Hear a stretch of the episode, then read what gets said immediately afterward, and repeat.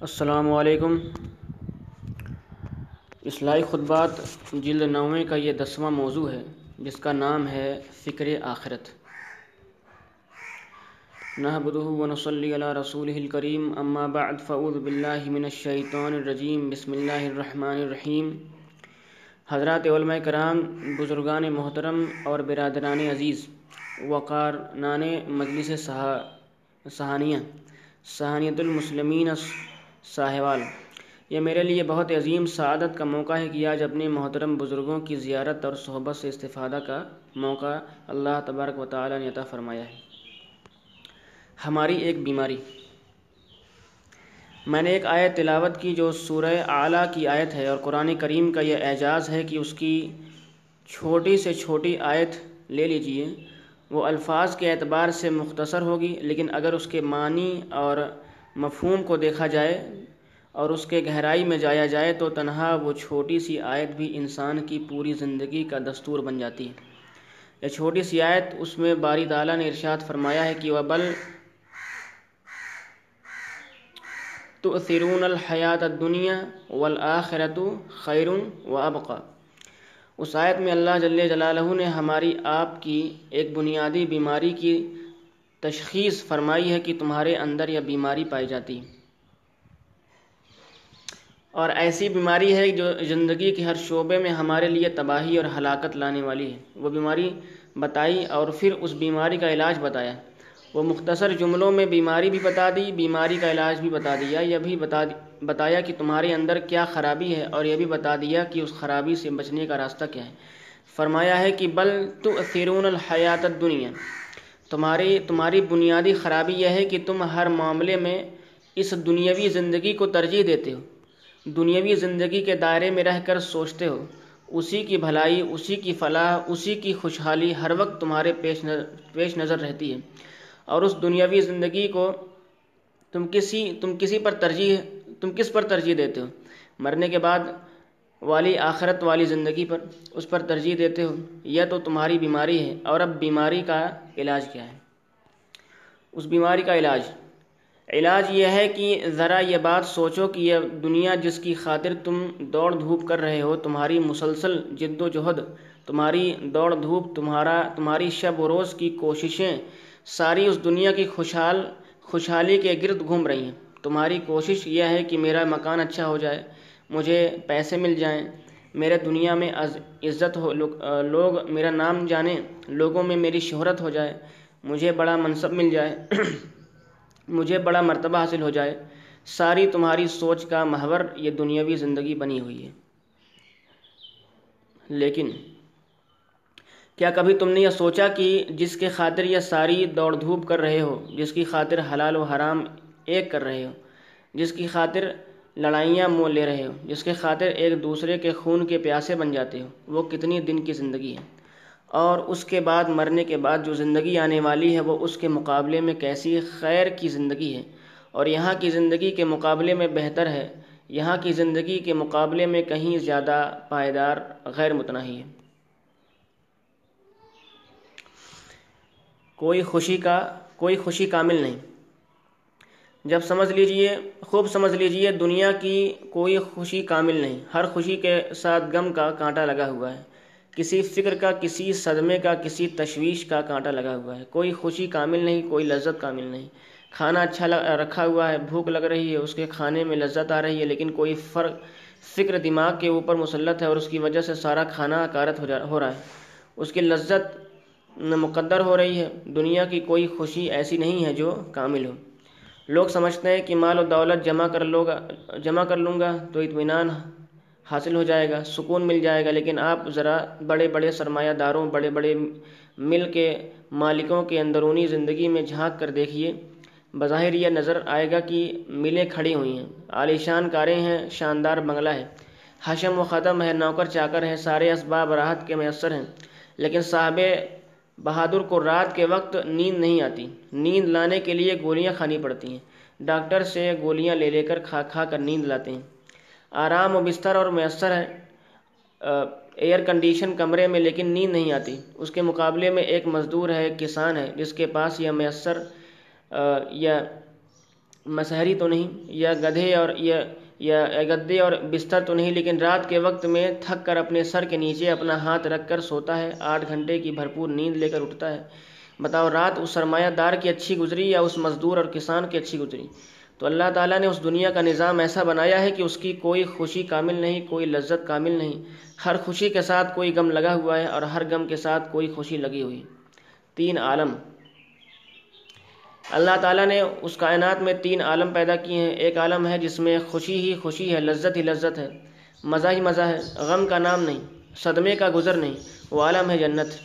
اس میں غم، صدمے کا کوئی گزر نہیں۔ فکر و تشویش کا کوئی راستہ نہیں۔ ایک عالم اللہ نے وہ پیدا کیا ہے جو صدمے ہی کی جگہ ہے۔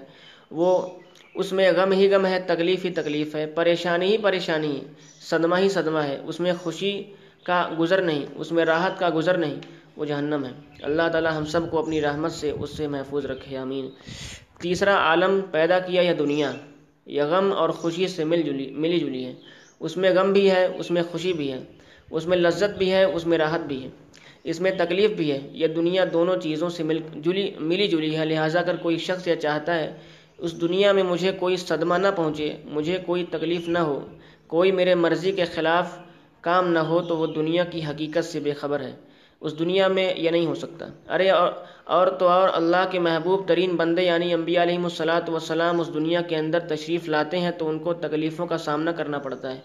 ان کو بھی غم اٹھانے پڑتے ہیں اور ان کو بھی صدمے جھیلنے پڑتے ہیں۔ اگر اس دنیا میں کسی کو صرف راحت ملنی ہوتی، صرف خوشی ملنی ہوتی، تو اللہ کے محبوب ترین پیغمبروں سے زیادہ اس کا حقدار کوئی نہ تھا۔ لیکن ان پر بھی صدمے آئے اور ان پر بھی تکلیفیں آئیں، بلکہ حدیث میں حدیث میں نبی کریم صلی اللہ علیہ وسلم نے فرمایا کہ اس دنیا کے اندر سب سے زیادہ آزمائش انبیاء پر آتی ہے۔ اس کے بعد جتنا بھی جو قریب ہوتا ہے انبیاء کے، اتنی ہی آزمائشیں اس کے اوپر آتی ہیں۔ میں عرض کر رہا تھا کہ دنیا کی کوئی خوشی کامل نہیں، کوئی لذت کامل نہیں، کوئی راحت کامل نہیں اور جتنی بھی خوشی مل جائے پائیدار نہیں۔ یعنی زیادہ دیر تک ٹکنے والی نہیں ہے۔ اور کچھ پتہ نہیں کہ اگلے لمحے یا خوشی حائل رہے گی یا نہیں، حاصل رہے گی یا نہیں۔ ہو سکتا ہے کہ اگلے گھنٹے ختم ہو جائے، ہو سکتا ہے کہ کل ختم ہو جائے، ہو سکتا ہے کہ اگلے مہینے ختم ہو جائے، ہو سکتا ہے کہ ایک سال چل چل جائے، اس کے بعد ختم، تو نہ خوشی کامل اور نہ غم کامل۔ آخرت کی خوشی کامل ہوگی۔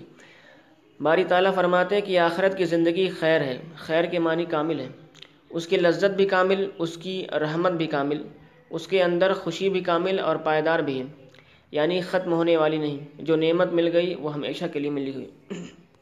حدیث کا مضمون ہے، یہاں دنیا میں آپ کو ایک کھانا اچھا لگ رہا ہے، دل چاہ رہا ہے، کھائیں، ایک پلیٹ کھائی یا دو پلیٹ کھائی، ایک روٹی کھائی آخر ایک حد ایسی آئے گی کہ پیٹ بھر گیا۔ اب اگر کھانا بھی چاہیں گے تو کھانا، کھا نہیں سکیں گے۔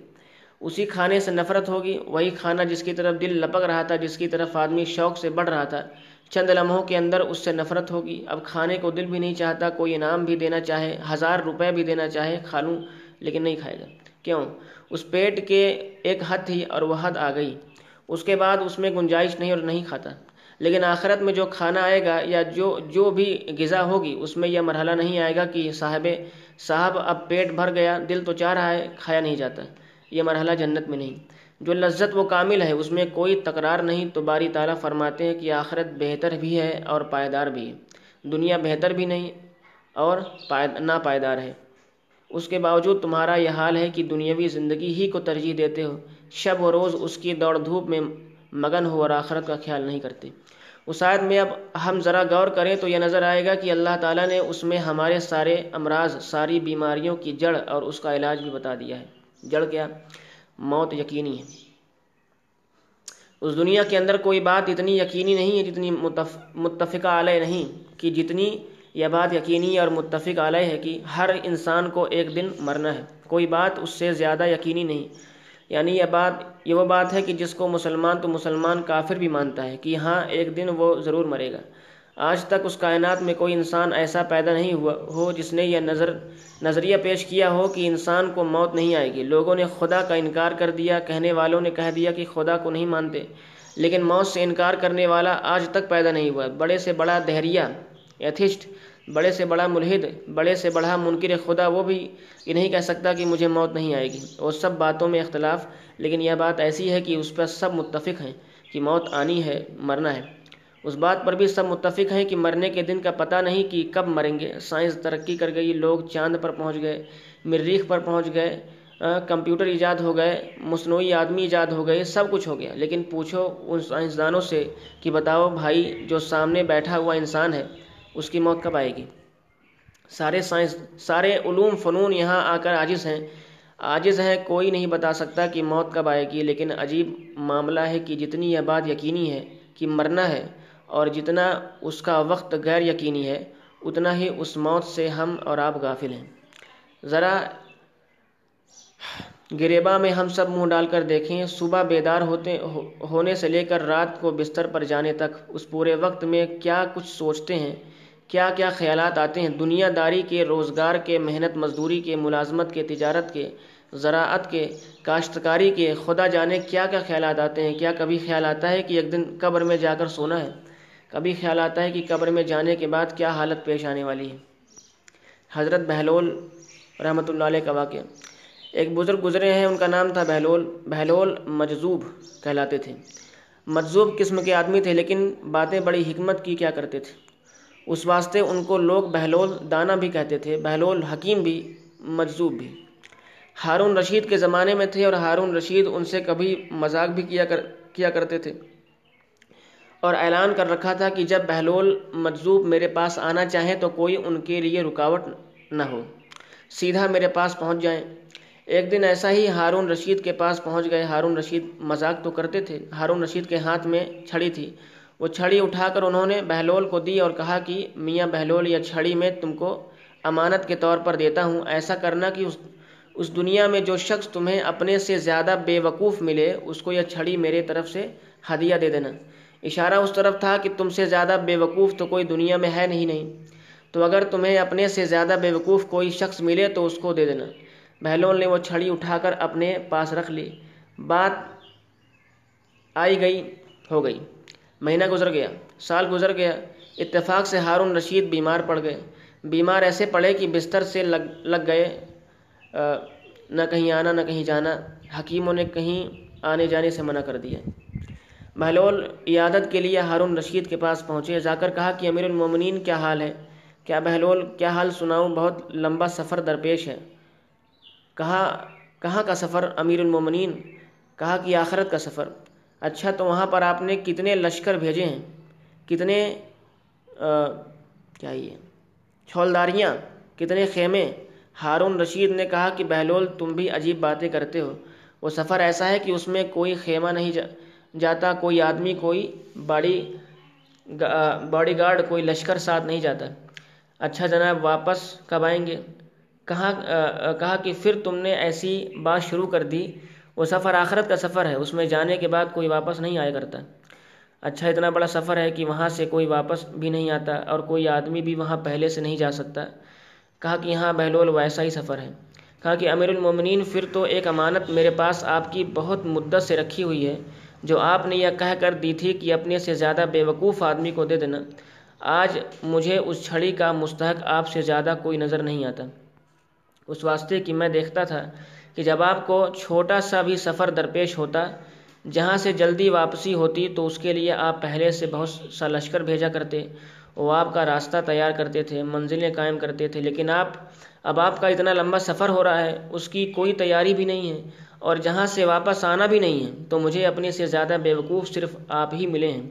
آپ کے علاوہ کوئی نہیں یہ چھڑی آپ ہی کو مبارک ہو۔ ہارون رشید یہ بات سن کر رو پڑے، کہا کہ بہلول، تم، تمہیں دیوانہ سمجھا کرتے تھے، ہم تمہیں دیوانہ سمجھا کرتے تھے، لیکن معلوم یہ ہوا کہ تم سے زیادہ حکیم کوئی نہیں۔ موت کو یاد کرو۔ واقعہ یہ ہے کہ اس دنیا میں ذرا سا کوئی معمول کے خلاف سفر درپیش آ جائے تو اس کے پہلے سے تیاریاں ہیں، اس کے تذکرے ہیں، اس کے لیے پہلے سے کیا کچھ منصوبے بنائے جاتے ہیں۔ لیکن جب آخرت کا سفر پیش آتا ہے اور وہ سفر بھی ایسا ہے کہ بیٹھے بیٹھے پیش آ جاتا ہے، پہلے معلوم ہوتا ہے کہ صاحب میرے بغیر اس دنیا کی گاڑی نہیں چل سکتی۔ میں نہیں ہوں گا تو بچوں کا کیا ہوگا؟ بیوی کا کیا ہوگا؟ اور کاروبار کا کیا ہوگا؟ وہ وقت آ رہا ہے کہ لیکن ہم اور آپ کے اس بارے میں سوچنے کے لیے تیار نہیں، اپنے ہاتھوں سے جنازوں کو کندھے دیتے ہیں، اپنے ہاتھوں سے اپنے پیاروں کو قبر میں اتارتے ہیں، اپنے ہاتھوں سے ان کو مٹی دے کر آتے ہیں۔ لیکن یہ سمجھ بیٹھ جاتے ہیں کہ ان کے ساتھ ہو گیا یہ واقعہ، ہمارا اس کے ساتھ کیا تعلق؟ سرکار دو عالم صلی اللہ علیہ وسلم فرماتے ہیں کہ لذتوں کو ختم کرنے والی چیز یعنی موت کو کثرت سے یاد کیا کرو۔ ذرا ہم اپنا جائزہ لیں کہ چوبیس گھنٹے میں سے کتنا وقت ہم اس موت کو یاد کرنے میں صرف کرتے ہیں۔ بہرحال، اس حدیث کے ذریعے حضور اقدس صلی اللہ علیہ وسلم نے بتا دیا کہ تمہاری بنیادی بیماری یہ ہے کہ تم آخرت سے غافل ہو۔ آخرت اگر تمہارے پیش نظر ہو جائے، آخرت تمہاری آنکھوں کے سامنے آ جائے اور اس کے فکر تمہارے دل و دماغ پر سوار ہو جائے، تمہاری ساری زندگی کے مشکلات ختم ہو جائیں۔ سارے جرائم، سارے بدامنی، سارے بدعنوانیاں ان بنیاد پر کہ کس اسی دنیا کے گرد ہمارا دماغ چکر لگا رہا ہے۔ آخرت کی طرف نہیں دیکھتا، آخرت کو نہیں سوچتا۔ اس کا مال ہڑپ لوں، اس کا حق ضائع کر دوں، اس کا خون پی جاؤں، یہ سب اس لیے کرتا ہے تاکہ میری دنیا درست ہو جائے۔ مرنے کے بعد کیا ہوگا؟ اس کی کچھ فکر نہیں۔ اور یہ فکر سرور دو عالم صلی اللہ علیہ وسلم نے پیدا کی اور یہ جو کچھ آپ سیرت کے اندر امن و امان کے سکون اور اطمینان کے واقعات پڑھتے ہیں، وہ در حقیقت اس فکر و آخرت کا نمونہ ہے کہ دل و دماغ پر ہر وقت جنت کا خیال چھایا ہوا ہے کہ اللہ کے سامنے پیش ہونا ہے۔ وہ جنت نظر آ رہی ہے اور اس جنت کے خیال میں اللہ تبارک و تعالیٰ کے سامنے پیش ہونے کے خیال میں انسان انسان جو کام کرتا ہے وہ اللہ کو راضی کرنے والا کرتا ہے۔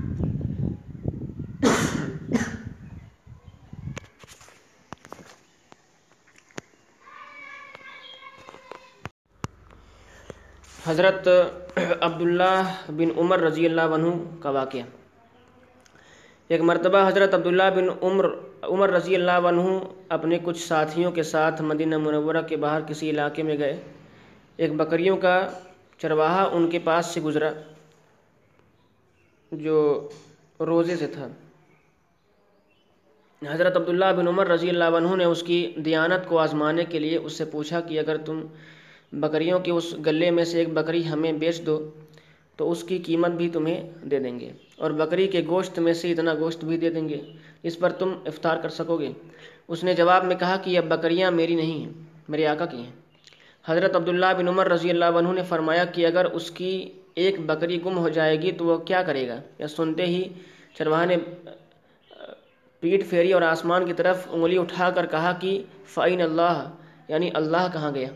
اور یہ کہہ کر روانہ ہو گیا۔ حضرت عبداللہ بن عمر رضی اللہ عنہ چرواہے کی اس جملے کو دہراتے رہے۔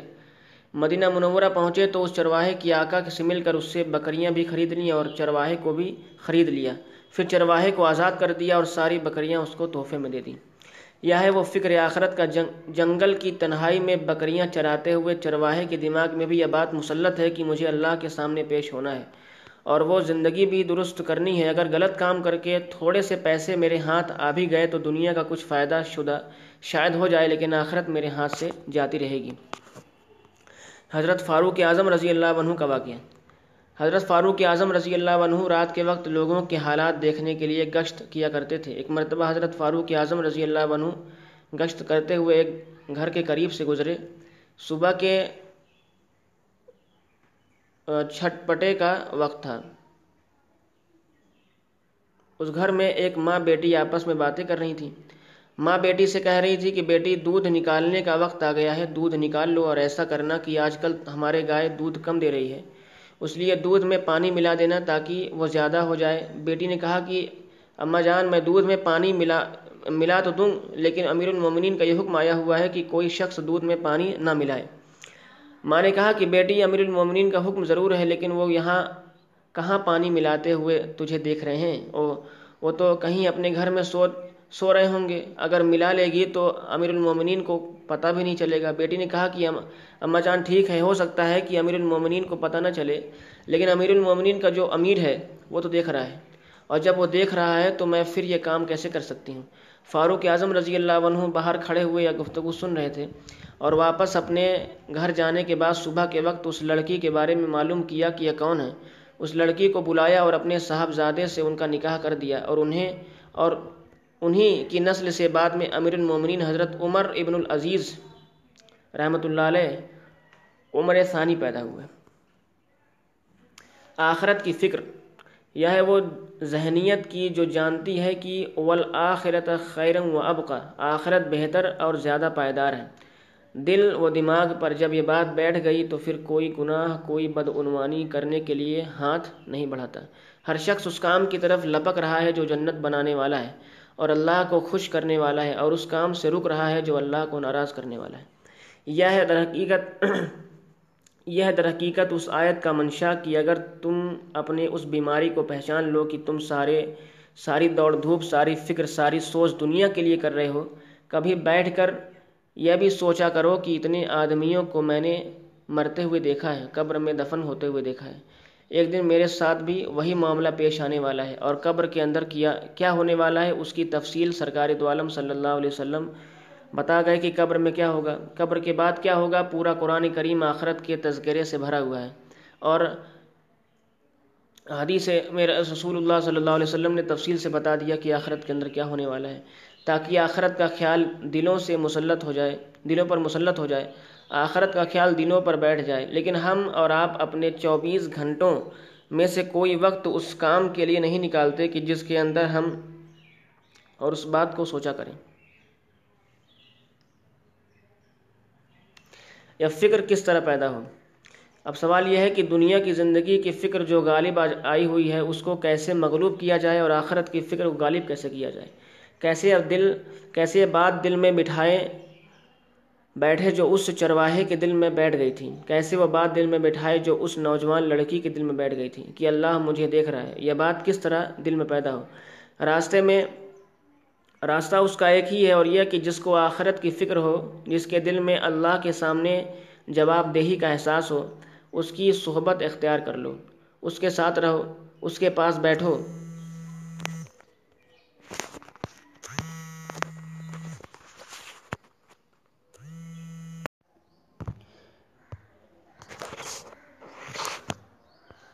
راستہ اس کا ایک ہی ہے، اور وہ یہ کہ جس کو آخرت کی فکر ہو، جس کے دل میں اللہ کے سامنے جواب دہی کا احساس ہو، اس کی صحبت اختیار کر لو، اس کے ساتھ رہو، اس کے پاس بیٹھو، اس کی باتیں سنو، تو وہ آخرت کی فکر تمہارے دل میں بھی منتقل ہو جائے گی۔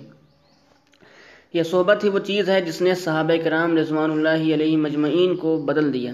آخر یہ لوگ وہی تو تھے جو دنیا کے معمولی باتوں پر ایک دوسرے سے لڑتے رہتے تھے۔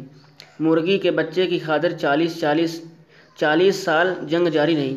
کنویں کے خاطر زمینوں کی خاطر معمولی معمولی بکریوں اور جانوروں کی خاطر ایک دوسرے کے گلے کاٹے جا رہے تھے۔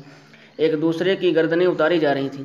ایک دوسرے کے خون کے پیاسے بنے ہوئے تھے۔ وہی لوگ تو تھے، لیکن جب سرکار دو عالم صلی اللہ علیہ وسلم کی صحبت نصیب ہو گئی، تو وہ ساری دنیا طلبی ایسی راکھ ہو گئی کہ سارے گھر بار مکہ مکرمہ میں چھوڑ کر دشمنوں کے حوالے کر کے صرف تن کے کپڑوں کے ساتھ ہجرت کر کے مدینہ طیبہ چلے آئے۔ صحابہ رضی اللہ عنہم کی حالت۔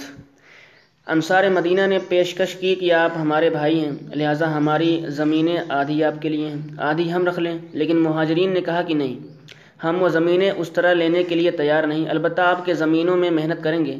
محنت کے بعد جو پیداوار ہوگی وہ آپس میں تقسیم کر لیں گے۔ بتائیے کہ ان کی وہ دنیا طلبی کہاں گئی؟ میدان جہاد میں جنگ ہو رہی ہے، موت آنکھوں کے سامنے ناچ رہی ہے۔ اس وقت تو کوئی حدیث سنا دیتا کہ سرکار دعالم صلی اللہ علیہ وسلم نے ارشاد فرمایا کہ جو شخص اللہ کے راستے میں شہید ہو تو اللہ تبارک و تعالیٰ اس کو جنت کے اعلیٰ درجات عطا فرماتے ہیں۔ لیکن ایک صحابی نے پوچھا، کیا واقعی یہ بات رسول اللہ صلی اللہ علیہ وسلم سے تم نے سنی؟ کہا کہ ہاں میں نے سنی، میرے کانوں نے سنی میرے دل نے یاد رکھا۔ اس صحابی نے کہا کہ اچھا بس اب تو میرے اوپر جہاز سے علیحدگی حرام ہے۔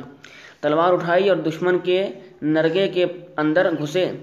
تیر آ کر سینے کے اوپر لگا، سینے سے خون کا فوارہ ابلتا ہوا۔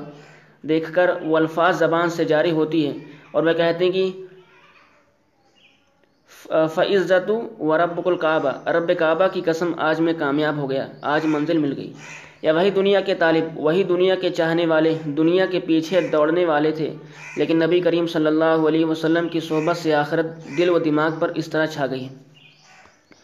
جادوگروں کو مضبوط، جادوگروں کا مضبوط ایمان۔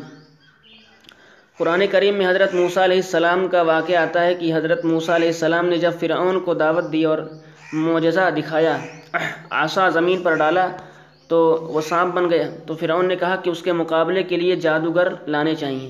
سارے ملک سے جادوگر اکٹھے کر کے ان سے کہا کہ آج تمہارا مقابلہ ایک بڑے جادوگر سے اور آج تم ان کے اوپر غالب آ کر دکھاؤ، اپنے فن کا مظاہرہ کرو۔ جادوگر آئے جو فرعون کے چہتے جادوگر تھے، لیکن پہلو لیکن پہلے بھاؤ تاؤ طے کیا۔ فعلو انا لنا لاجرن ان کنہ نحن الغالبین۔ پہلے یہ بتاؤ فرعون صاحب کہ اگر ہم موسیٰ علیہ السلام پر غالب آ گئے تو کچھ اجرت بھی ملے گی یا نہیں ملے گی؟ کوئی انعام ملے گا یا نہیں ملے گا؟ قال نعم و انکم لمن المقربین۔ ہاں ضرور انعام ملے گا اور نہ صرف انعام ملے گا بلکہ تمہیں ہمیشہ کے لیے اپنا مقرب بنا لوں گا۔ جب مقابلہ کا وقت آیا اور حضرت موسیٰ علیہ السلام کے سامنے جادوگر کھڑے ہوئے تو جادوگروں نے اپنی رس، رسیاں ڈالیں لاٹھیاں ڈالیں تو وہ سانپ بن کر چلنا شروع کر دیں۔ اللہ تبارک و تعالیٰ نے حضرت موسیٰ علیہ السلام کو وہی فرمائی اور فرمایا کہ اب تم اپنا عصا ڈالو۔ حضرت موسیٰ علیہ السلام نے اپنا عصا ڈالا اور وہ عصا ایک ازدہا بن کر چلنے، جتنے سانپ ان جادوگروں نے بنائے تھے، ان سب کو ایک ایک کر کے نکلنا شروع کر دیا۔ سارے سانپوں کو نکل گیا، جادوگر فن جانتے تھے۔ سمجھ گئے کہ یہ کچھ، یہ جو کچھ دکھایا جا رہا ہے، وہ جادو نہیں ہے۔ اگر جادو ہوتا تو ہم غالب آ جاتے ہمارا جادو مغلوب ہو گیا، اس لیے یہ جادو نہیں۔ ہے یہ جو بات کر رہے ہیں کہ وہ اللہ کی طرف سے بھیجے ہوئے پیغمبر ہیں، وہ یقیناً اللہ کے پیغمبر ہیں۔ دل میں یہ بات آ گئی اور جب پیغمبر پر ایمان لے آئے اور پیغمبر کے معجزے کو آنکھوں سے دیکھ لیا اور پیغمبر کے ذرا سی دیر زیارت کر لی، صحبت اس کی حاصل ہو گئی۔ ایک دم سارے کے سارے جادوگر پکار اٹھے کہ آمنا بربی ہارون و موسا ہم موسا اور ہارون کے پروردگار پر ایمان لے آئے۔ فرعون یہ سب الفاظ دیکھ رہا تھا اور وہ کہتا ہے کہ آمن تم لہو قبل ان آدن لکم۔ ارے تم اس کے اوپر ایمان لے آئے، میں نے تمہیں اب تک ایمان لانے کی اجازت بھی نہیں دی۔ اجازت سے پہلے ایمان لے آئے اور ساتھ میں پھر سزا کی دھمکی بھی دی کہ یاد رکھو کہ اگر تم اس پر ایمان لے آئے تو تمہارا حشر یہ ہوگا کہ لوقت انا ایدیکم و ارجلکم من خلاف ولأصلبنکم فی جزوع النخل ولتعلمن اینا اشد عذابا و ابقا میں تمہارے ہاتھ پاؤں مخالف سمتوں سے کاٹ دوں گا اور تمہیں کھجور کے شتہر میں سولی پر چڑھاؤں گا اور تب پتہ چلے گا کہ کس کا عذاب زیادہ سخت ہے۔ یہ دھمکی دے رہا ہے فرعون۔ اب آپ ذرا غور فرمائیے کہ وہی جادوگر جو ابھی تھوڑی دیر پہلے بھاؤ تاؤ کر رہے تھے کہ کیا ہمیں اجرت بھی ملے گی، وہی جادوگر جو فرعون کی طلبی پر موسیٰ علیہ السلام کے خلاف اٹھ کھڑے ہوئے تھے۔ اب نہ صرف یہ کہ وہ اجرت کے طالب باقی نہ رہی، بلکہ اب پھانسی کا تختہ سامنے لٹکا ہوا نظر آ رہا ہے۔